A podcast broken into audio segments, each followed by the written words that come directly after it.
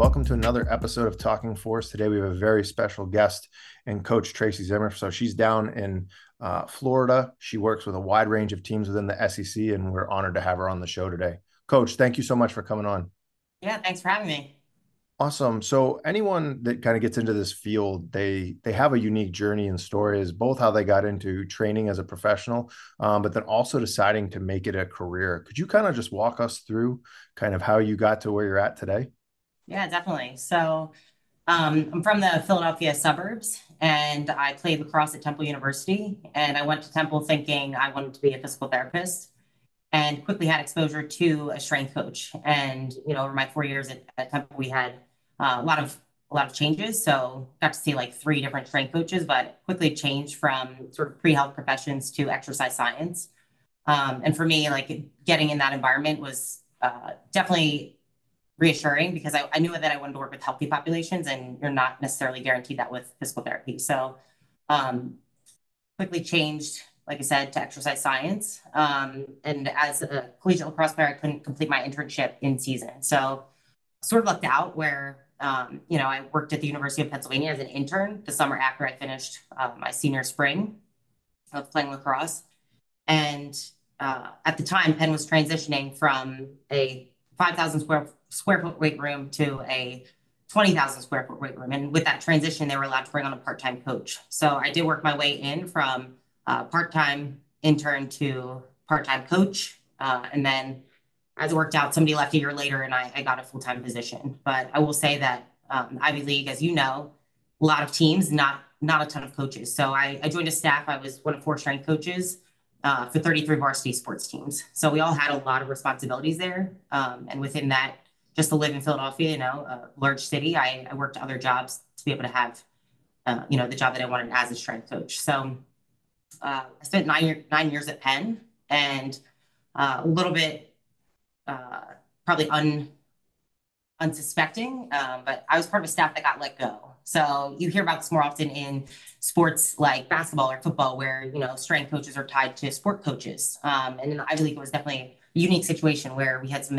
administrative changes, and you know I was one of, of three people that got let go, and combined the, the three of us had 25 years experience there. So um, a bit of a shock, and um, it just worked out that through some of the co- coaching connections that I had and through uh, the lacrosse world and tech world, um, I got connected with somebody in the NFL. And I had actually applied for the Bill Walsh Diversity Coaching Fellowship. So, um, you know, circle back 2019 in the spring after winning a national uh, uh, Ivy League championship with men's lacrosse, um, you know, at track championships, we all get let go. Uh, two months later, I end up getting a, a position with the Atlanta Falcons as a seasonal intern. So uh, while I was there, you know, I'm pretty aggressively trying to find a, a full-time coaching job in the college setting, knowing that that was a temporary position. And I worked my way, um, you know, at when I was with the Falcons, I interviewed here at Florida, and you know, just it just aligned where I had some of the I was sort of at the right place at the right time, and ended up, ended up getting hired to work here for uh, lacrosse and both men's and women's swimming. So here I'm responsible for uh, 44 lacrosse players, about 70 swimmers, um, and then I also decided to teach a class last semester, so added that to my plate. But um, love love the coaching aspect of being here at an elite level. Now I got to ask, going back into your your Ivy times, as as you alluded to, both of us have some experiences, and I would say to anyone listening, if you haven't worked in the Ivy experience, uh, you don't know. It's different. I mean, you can legitimately walk in and have someone who's going to be the future president uh, of the United States or Supreme Court justice or you know doctor. Um, so they're hyper intelligent and gifted in that aspect, but maybe from a biomotor standpoint, you're kind of sitting there going, okay, what's your skill? What's your skill set or talent that got you here? Um, and typically, I found more likely than not, if you explain to them why and what you were doing that was a big internal driver for them and and did you find working with such a wide range of athletes obviously i know we, we do audio only but i'm smiling as you say that because when was the last time you read a training manual for fencing or for who knows whatever did you feel like that helped you as a coach giving that exposure and range that you can use in the future or was it kind of too much with you know little resources Yeah, you know, I feel like a lot of people shrug their shoulders and say like, oh, I don't really want to work with a fencing team or a squash team. But you know, given the chance to work with any athlete, uh, you're going to learn a lot about um, how how people move differently, what's important to those athletes in terms of developing whatever qualities are going to allow them to be successful. Um, and it also forces you to be a better coach because you've got to think outside the box. You know, a lot of teams like squash or fencing where they're not they don't have a ton of exposure prior to college to a, a weight room setting. So they might not be thinking that this is a place that's really going to help help them excel at their sport. So I think um, one, like you you mentioned, having kids sort of ask why or being able to explain why, um, that made me a better coach because I was constantly having to explain what we were doing, um, and you know they would definitely question you on it if they didn't think it was going to help. So um, that, in addition to having limited hours in the Ivy League, um, you've really got to maximize your time. So constantly evaluating is what I'm doing you know, going to allow these athletes to make the kind of progress that we want to see in the limited time that we have. Yeah, and, and I know you also mentioned working with the lacrosse program um, at, at, Penn. Some of the best battles we ever had was against your team, and I think about just the physicality and um, just some of the names without getting into specifics.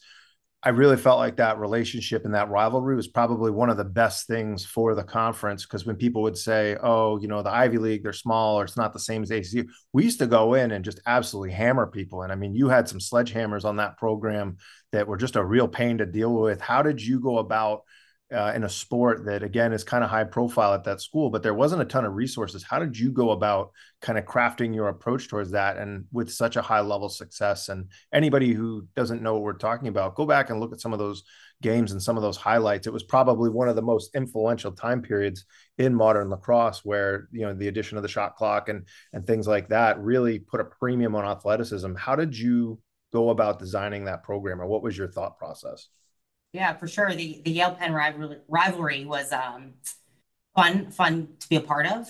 Uh, I think that it starts with the coaches. You know, if the sport coaches have um, certain standards that are set, it allows me as a strength coach to sort of reinforce those standards. And I think in terms of inner squad competition, we were always looking for you know people to sort of step up, and the guys who saw men specifically who saw um, greater results in the weight room, right? Allowed them to be more resilient on the field. And I think over time, like the the competition showed up in the weight room, not just on the field. So whether we were benching or um, you know, the coaches wanted us to test uh, max pull-ups, max push-ups. There were some other numbers in there, vertical jump.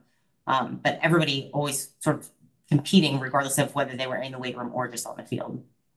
Yeah, and I, and I thought, you know, I'd love to get your opinion as well on the on the female side because that was something that I know we have a mutual friend and Coach LeGros going through being able yeah. to explain, you know, why it's important, getting the buy-in, but then to see that tangible results. I, I, believe it was in 2020 or 21 for our program to actually get the women in the top 25, like to get a national ranking. And I think too often you'll hear coaches talk about, well, this is my plan, this is my program. But I think anytime you're working with a team, you need to take a 360 degree kind of assessment of where everyone's at but then build you know your training into that build your culture uh, but starting with the people and the relationships. So from when you were a player but then also as you coach what were some of the intricacies that you know you kind of focused on?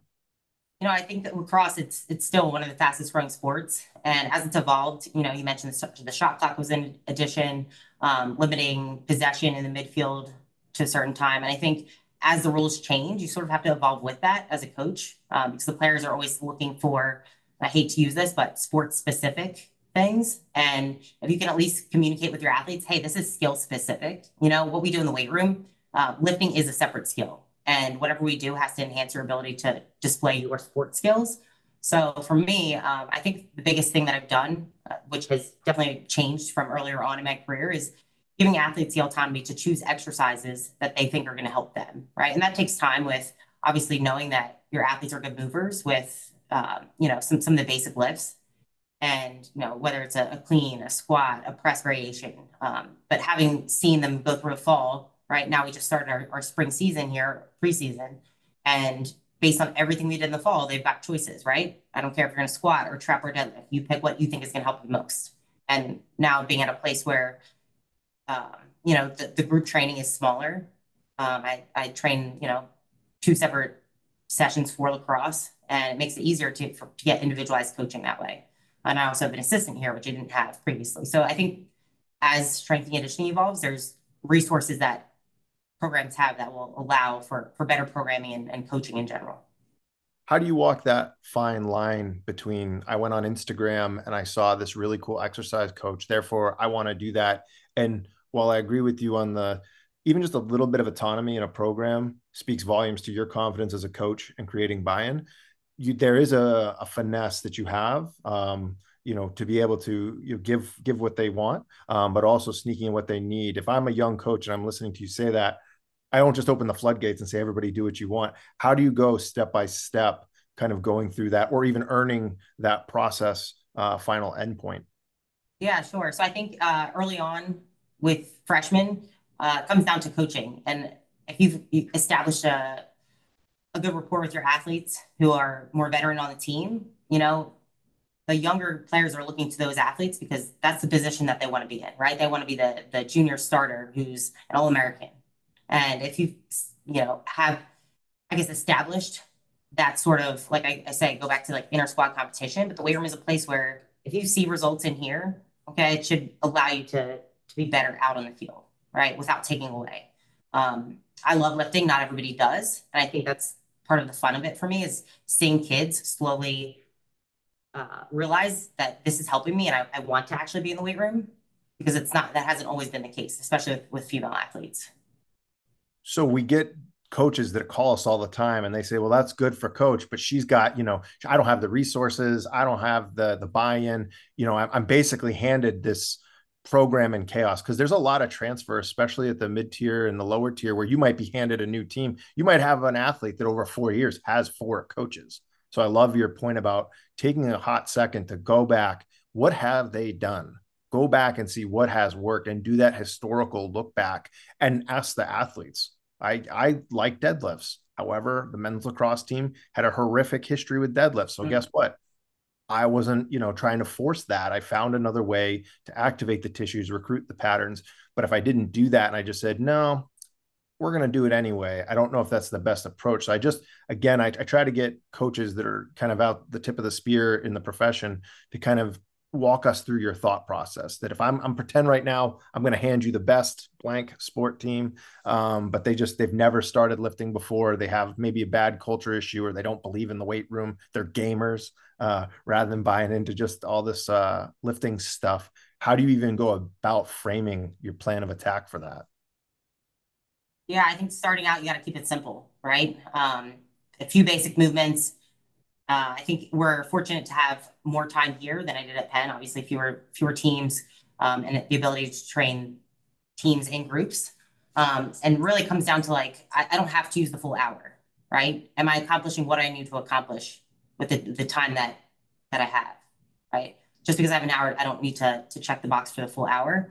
Um, and I think that's too is it helps athletes become more efficient in general, right? Like saying that I don't need to do all of this crazy stuff that I see on the internet Okay. We might not, not have those things that you you see in the YouTube videos or in, you know, the Instagram posts. Um, and is it is it going to allow us to be better on the field with whatever we're doing in here? I, I really think you don't have to use all the tools in your toolbox, right? It's great that you have them, but less is more. And I think that's sort of the, the approach that I've taken. Couldn't agree more.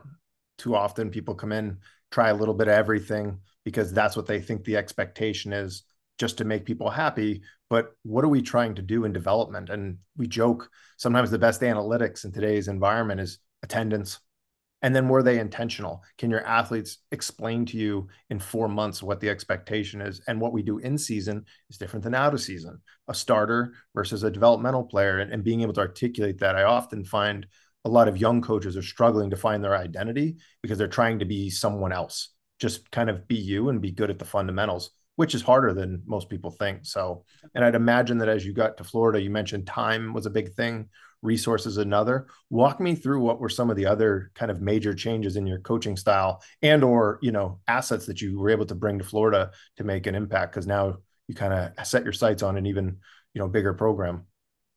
Yeah, I mean, I guess some of the changes um you know, I, I previously had access to force plates here. You know, I my first year we didn't have access, and then we did, and you know, like so I think just going back to understanding like basic periodization and being able to plan with or without whatever technology you might have, because you can't rely on that. right? At the end of the day, it comes back to your knowledge as a coach and again, getting the experience to to know and and see things in different situations. Um, because you're gonna you're gonna encounter all kinds of of situations, whether it's an athlete with an injury or an athlete with class conflicts, or there are, there's so many things that could be limiting factors. Um, but here we have a pretty big support team, whether it's dietitians, mental health counselors, or athletic training staff. You know, is at all of my lifts, all all practices. So I think that it's a, a bit more unique here, where I don't want to say we're siloed, but each sport has their own support team. You know, I just left a swim meeting and there was 15 of us in there. I think that's unique to where we are and the kind of resources that we have for these athletes. And you bring up a great point. There are way more shareholders um, at these institutions now, uh, basically almost like a specialist, where as a strength coach, you used to have to be the contractor who knew every domain. And I think about building a house you had to do the foundation, you had to pour the concrete, you had to everything down to picking out the furniture in the living room. Well, suddenly now you show up on a job site or you show up to the weight room and you might have a world expert in sleep, a world expert in nutrition, which has really changed the role of the strength coach because for the most part, the strength coach was the main I don't want to say it was like the conduit to the off season where it was a black box of they're not under my control uh, international listeners, we have a thing called CARA hours, which is a finite amount of time that you're allowed to develop them. And I can't remember with the Ivy League whether it was six or eight, but it was not a lot. Um, and then the in season, you were competing with time for for coaching, and so the strength coach really is kind of that liaison. But now, how do you guys go about structuring that where you have 15 people in the room, but if all 15 are talking, you could run into a situation of too many cooks in the kitchen. What's that structure like, and as it relates to your role and your role with the head coach there?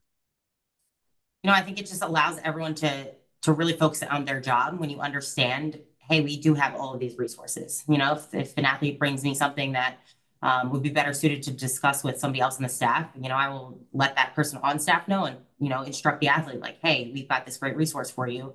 Why don't you go chat with you know somebody in nutrition or somebody in mental health or you know get an athletic training room so you can focus more on this from a recovery standpoint. But uh, we've got the resources it's it's made my job easier because i can really just focus on what i'm doing here in the weight room and out on the field with athletes or um, you know go go watch more practices for swimming yeah. Now, did you notice that in the NFL as well? Because I, I want to talk about that transition. Because going from Ivy to NFL back into collegiate, was there part of you that was looking at going the professional route? Was there a part of you uh, that may have looked at the tactical route? Because in that time frame, I do believe that like H2F and some of the mm-hmm. contractors, there was something like 1,800 job uh, job postings and hirings. So that must have been a temptation. Why did you choose to come back into the college? Uh, you know, I think like you have the greatest ability to transform people in this setting. You know, you've you've got four years, but they're they're very malleable, right? You're exposed to so many different things and um, it's, it's a very short time period, but from freshman to senior year, the, the changes that you see in athletes, right? Um, the weight room builds so many things, whether it's like confidence, actual, you know, physical. We've talked about creating like a suit of armor. Um, but I think that this is a place where kids can sort of find themselves as opposed to the, the professional setting where you've got, uh, it's more of a business. And, you know, you're dealing with players who are really it's sort of in charge, um, and then obviously other stakeholders. But um, totally different approach.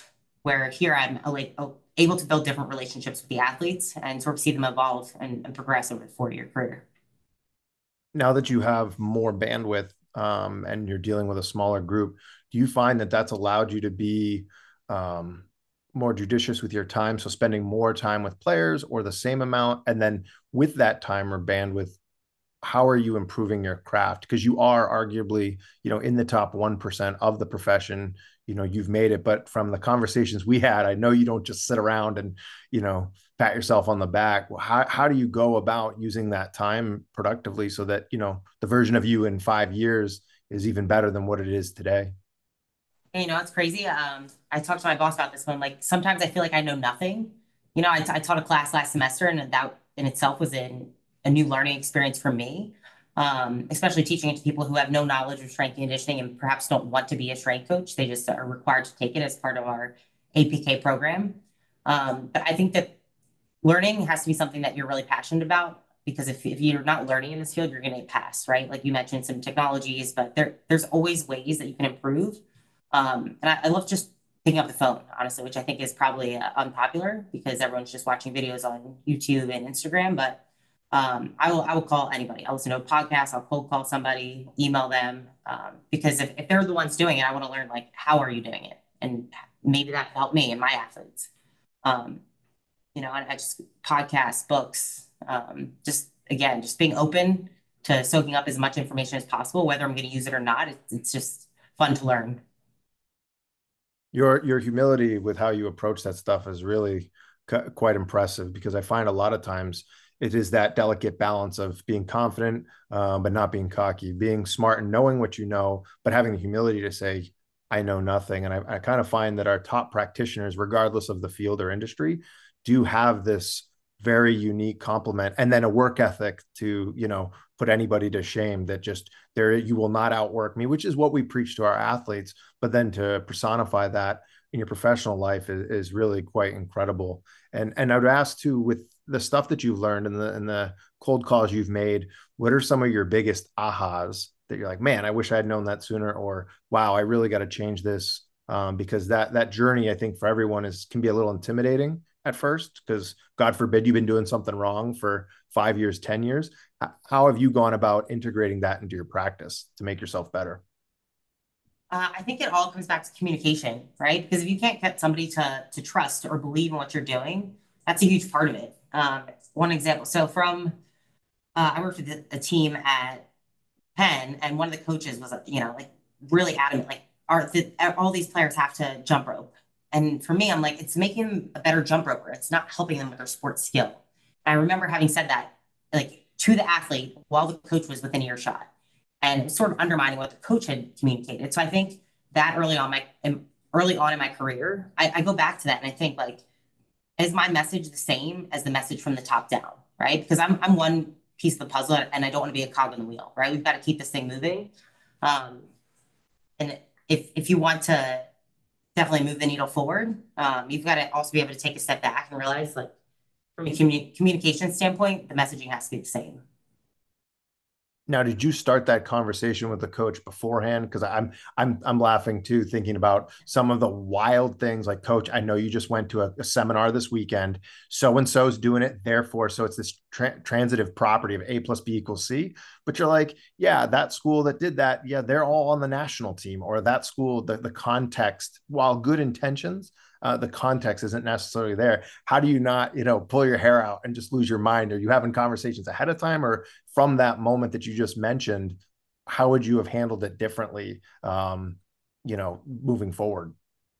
Yeah, I think it's having having the conversation with the coach and just being, you know, authentic and saying like, "Hey, here's why I don't think this is most advantageous. Here's another thing that we we should consider adding."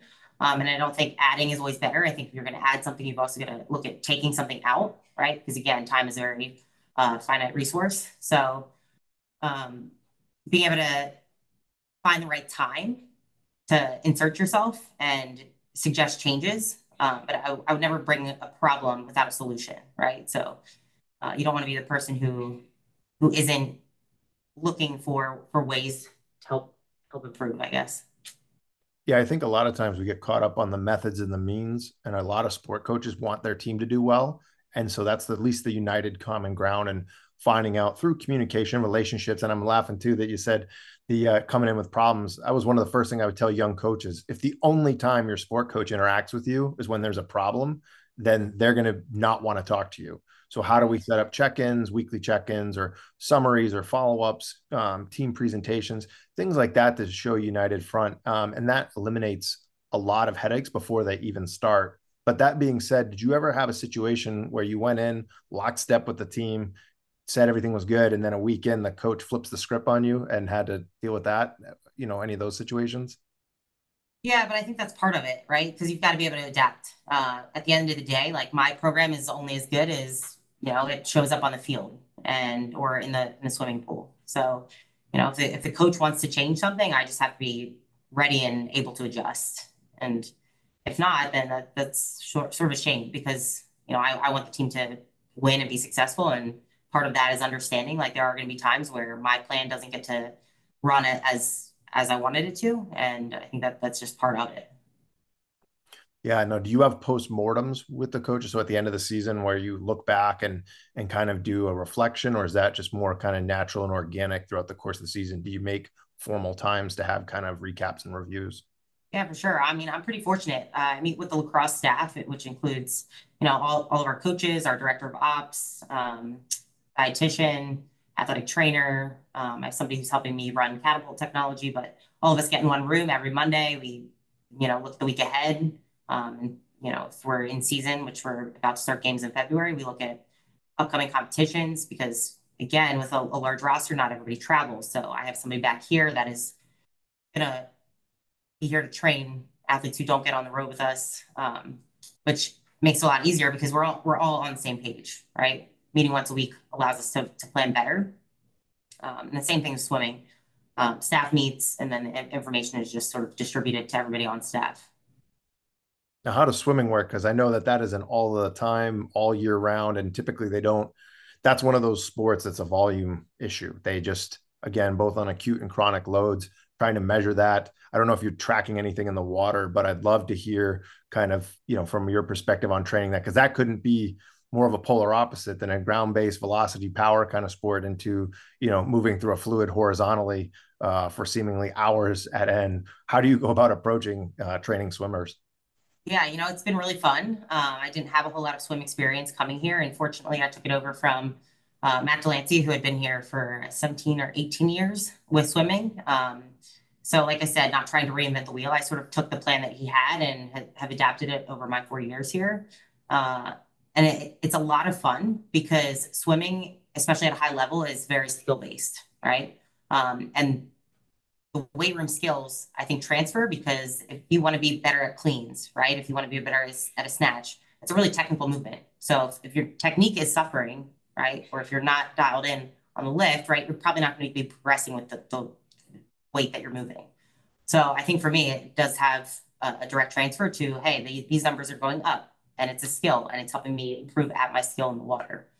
Um, that being said, not everybody comes in with a ton of lifting experience. So it's also really fun to teach um, and to see the progression from, you know, even just the beginning of the fall to the end of this fall semester. And then again, come back and uh, get into championship season. Now we're four weeks out from SECs. So um, definitely individualize a lot for the athletes who will be traveling to championships. But um, again, they, they've earned it because they've had now four months of my following my training plan with different you know adjustments for individuals. But pretty cool to see the amount of time they put in and the, the results that they get definitely are speak to uh, our sport coaches and the, the scheduling that we have here for consistency which you know if, you, if you're not consistent it's hard to be good but that's one thing that definitely is taken care of in the swim world.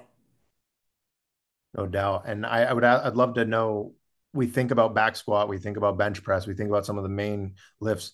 What is the hierarchy of lifts that transfer? Because I think about the butterfly. Let's be honest, that's weird. You don't normally ever yeah. see someone in life do that. That is definitely a movement that is specific to a task demand of a sport.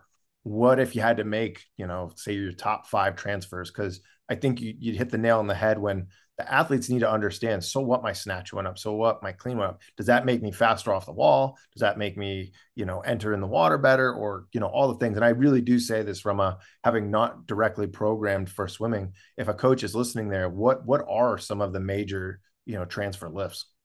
Yeah for power definitely cleans and snatches whether that's from a hang or off blocks. Um, we don't tend to pull from the floor just because i've got some very long athletes right? So you try to spare the load back a little bit. Um, I think squatting, trap bar deadlift, um, in terms of lower body strength. And then upper body, I'm a big fan of the push press um, and pull ups. So being able to pull your own body weight, obviously, if you're moving through water and you're not able to have higher strength to weight ratios, it, it's going to show.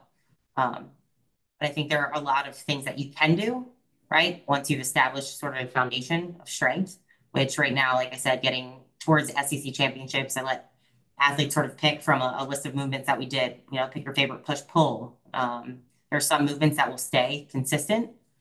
And I think, again, going back to consistency of training, consist- consistency of what we're doing, um, you, you definitely see more success rather than trying to change things all the time.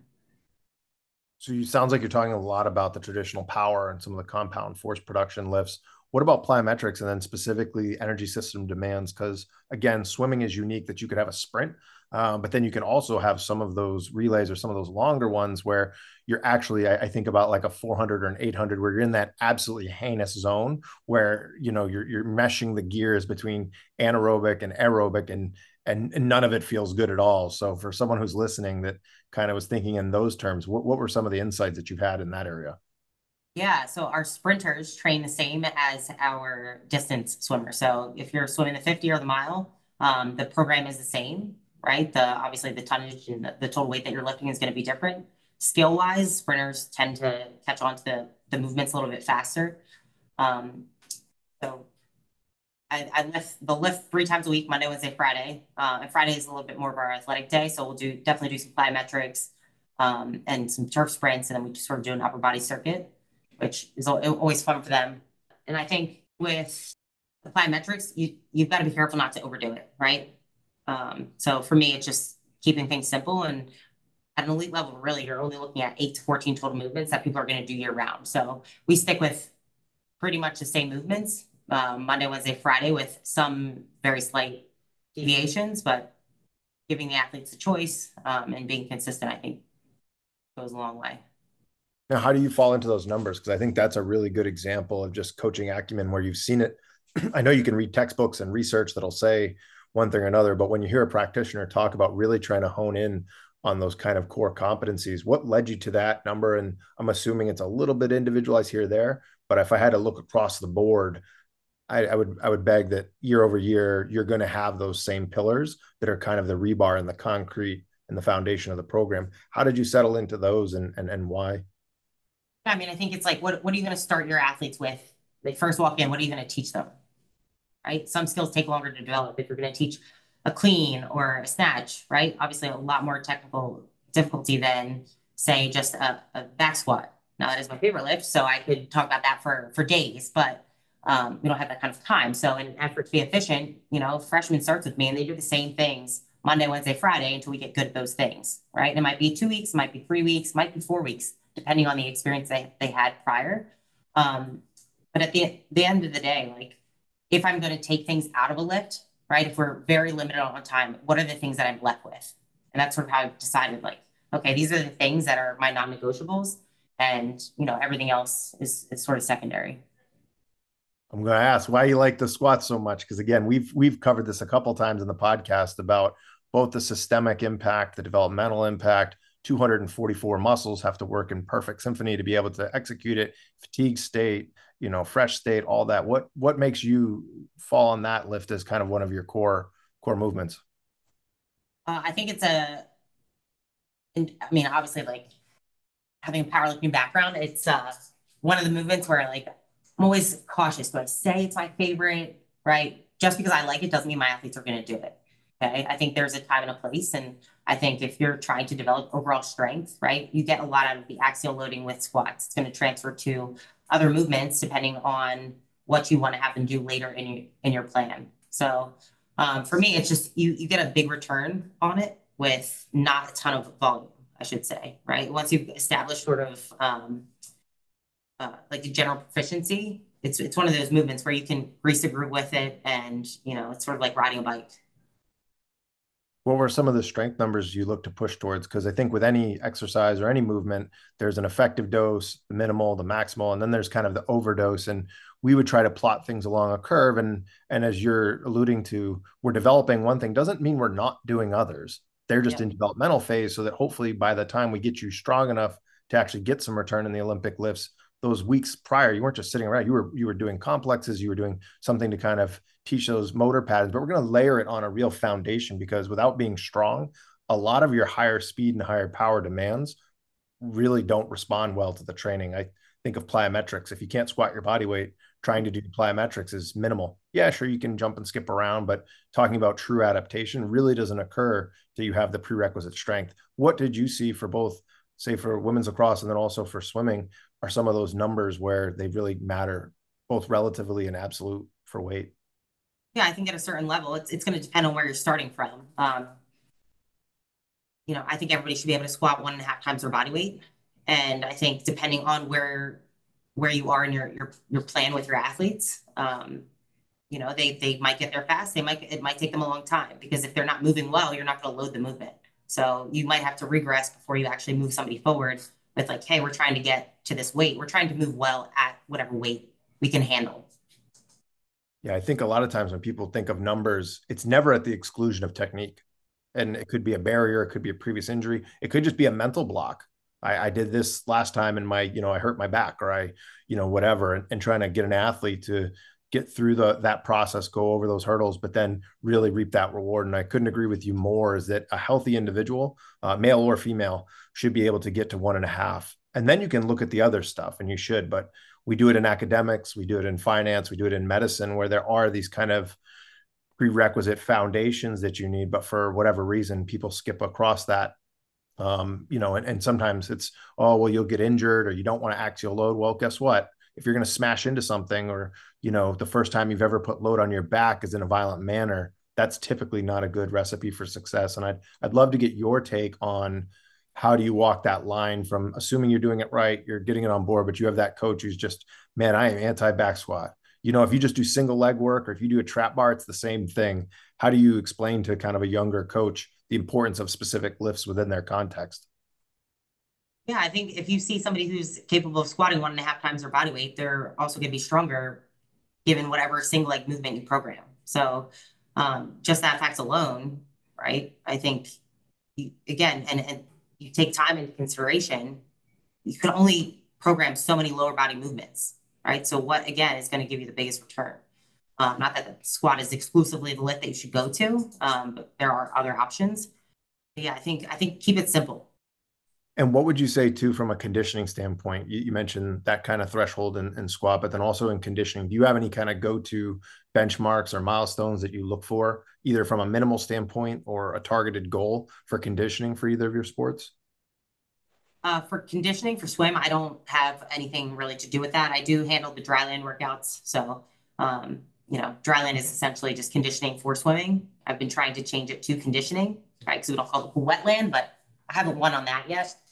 Um, and I think they the sport takes care of that, right? They're in the pool nine practices a week. They're with me five days a week. Um, so whatever I'm doing from a conditioning standpoint, we're really just trying to push that lactate threshold. So when they're at the end of a race, at the end of a five day swim meet, they know that they've got more in the tank.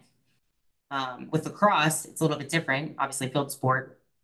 Um, we do do two conditioning tests. So the, the Manchester United or the Man U, which is essentially 2200s, you've got, you know, 25 seconds to make it down 100 yards. You've got the remaining 35 seconds recovery jog back for the first 10. And then the sprint time gets a second faster for each of the following sprints. Um, so full completion of that would be 20 minutes. Um, and then we also I time five 300s using the restraining line. So 30 yards and back uh, looking for an average of 63 seconds or less with two minutes rest between reps. Now, do you find that that is um, just a traditional test that everybody kind of goes to, or is that being confirmed by, you mentioned you use GPS and you've seen some of that. Is that the reason why those tests are in is that they do kind of correlate and align with the performances you've seen on the field? Because I know those tests have been around much longer than GPS, but this is a great example, like you said, where keep it simple. But if you can have technologies to reaffirm or, or confirm what you're doing. Have you seen that be the case in those conditioning tests? Yeah, so the Man U we had was used before I got here. I added the 300s knowing the applicability to lacrosse.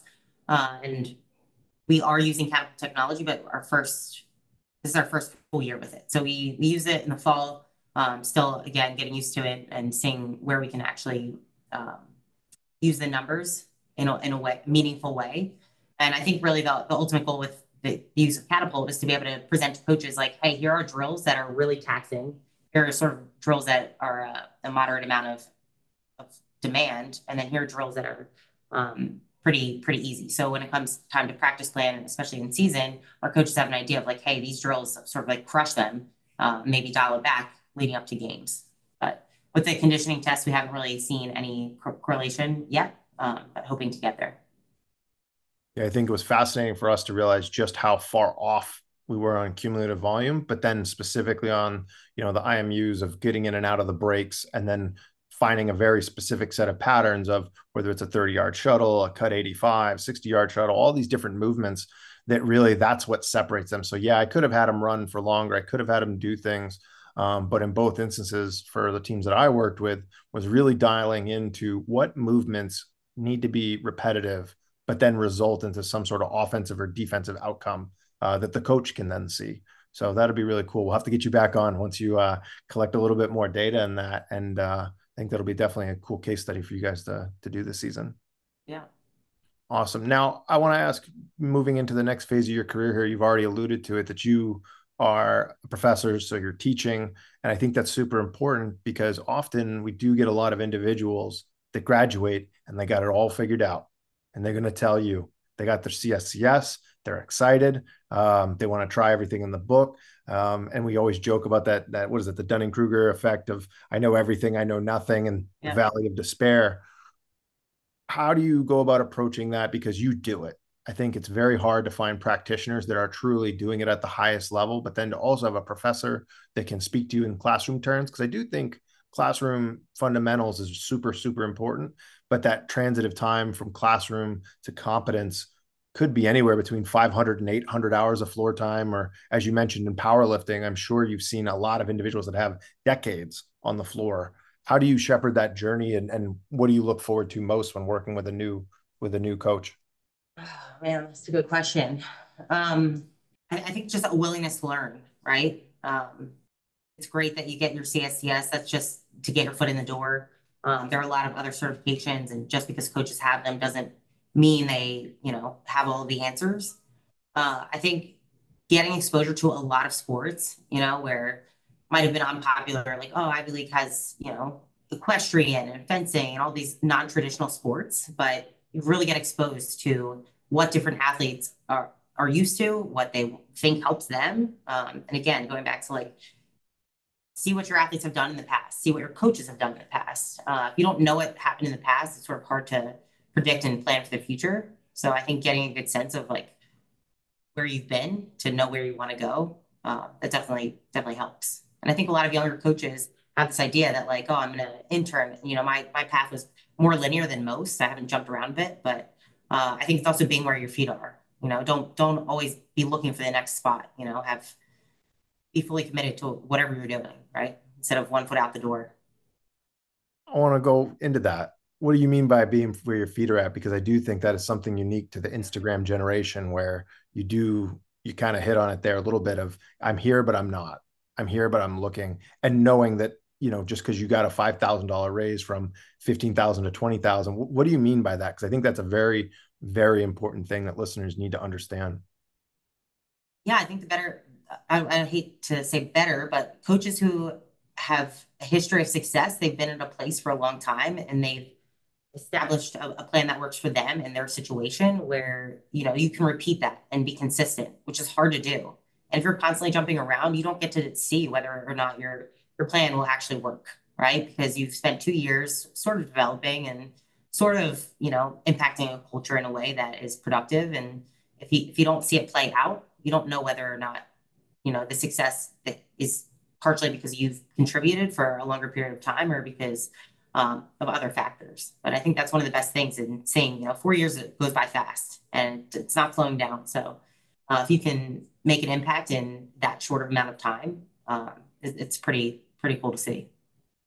Yeah, I think a lot of individuals really don't understand about just how long it takes for the parts of the craft to grow. And and you may not like it. You may get 5 years into it and then that's just like an athlete, either all in or out and finding that comfort zone. And the nice thing now is that we don't just have one avenue in performance, and especially too with technologies and new titles being made, you know, seemingly every week. Um, understanding where you fit in that role and making sure that you leave it better than you found it. And that's kind of, I think, to your point about make a difference, make an impact, but also if you're going to do it, go all in and make sure that you understand. Because I think the athletes see your authenticity. They, they can tell when you are team number five, like you mentioned, the equestrian team. Is there a drop off between them and rugby and baseball and softball, or are they getting that same product? And uh, you know, being able to almost go on stage as a coach. You know, in general, I'm sure in your personal life, you know, you're not screaming and yelling, getting fired up. Like there's a lot of adrenaline you have to do to be on stage and it's exhausting and you have to have that kind of professional endurance to be able to do it and if you're not fully locked in that becomes really really hard and if coaches you know or other athletes see that you're faking it i think that only erodes at your credibility. Exactly. Now if you can go talk to yourself you can go in a time machine and go back to you know when you first started you're bright-eyed bushy-tailed i want to do this and you got to have a sit down one of those sit down conversations with yourself what do you go and tell yourself? I think just be patient uh, and and get more sleep and try to manage stress better earlier on, right? Um, like I said, when I was at Penn, I had other jobs. You know, I worked for a lacrosse club team. Uh, I, you know, was getting my master's full time. Like I, there was always two or three things that I was juggling along to along with coaching. Uh, and I, I, think I put a lot of pressure on myself to be really successful at all of it. Um, and, you know, and in some ways it, it helped because it led me to where I am today. But at the same time, you know, you've got to take a step back and make sure that, you know, you're you're not overloaded. Yeah, I was I was the uh, say yes to everything person, and I finally am at a place where now I can say no to some things, which is nice. Um, but you know, you've you've got to sort of plan plan for what you want, and I knew this was what, I wanted, so I'm happy to be be where I'm at. What are some of the things that you do to manage stress? Because I know you didn't get to this spot, and now it's all kumbaya and great. I'm sure you, the the stresses and the demands of your position are pretty intense, but it seems like you you've come up with a strategy that that's worked, and you would tell your younger self to develop it. But what are some of those strategies that have worked and you currently use? Yeah, you know, it's uh, I, training has always been an outlet for me. Um, I, lifted this morning at 5 a.m. before on my team, so you know the, the time that I have that is free, I try I try to get away and use it, whether it's for different competitive outlets uh, reading, just driving somewhere and picking up the phone and calling somebody. But um, knowing that when I'm not here, right, or if I'm not with athletes and teams, you know, just it's okay to like clock out and go do something fun. What are some of those things? Because I know a lot of people will ask a strength coach, "What do you do for fun?" And they're like, uh, "I lift. I have no fun. I just I work around the clock." But I do think that you, especially post post COVID time, I think it's important that some of these areas that people were missing just even integrating it a little bit not only makes you a better person, it makes you a better professional, but what are some of those things that you do when you're not inside the weight room or, you know, at the rack? What do you like to do for fun?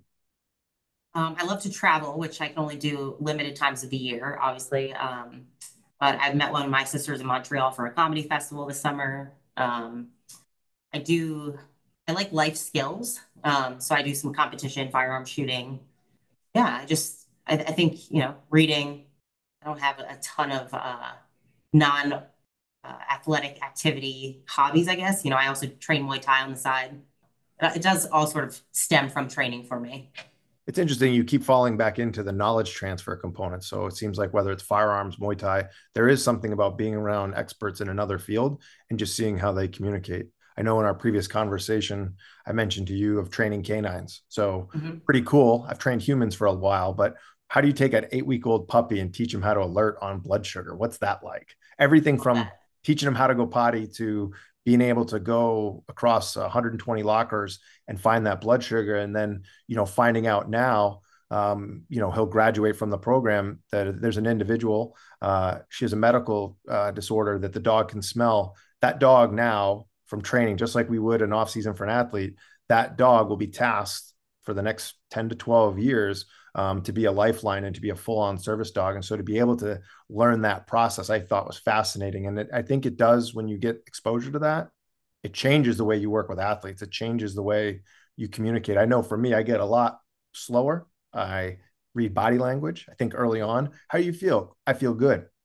What do you mean good? Old version of me would have just rolled through it. But when the canines, you have to start picking up their body language because you know if they had thumbs they would do it themselves and if they could talk they would tell you off so being able to learn how to read that really made an impact and and you know all things. So these super focused uh, knowledge transfer skill sets i think have huge applicability. So that's super cool.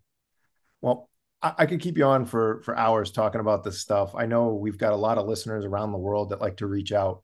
What is the best way for someone to get a hold of you if they've got a question or they just want to touch base or even just talk shop? What's the best contact for you Probably email. Uh, my email is Tracy, T R A C Y Z at gators.ufl.edu.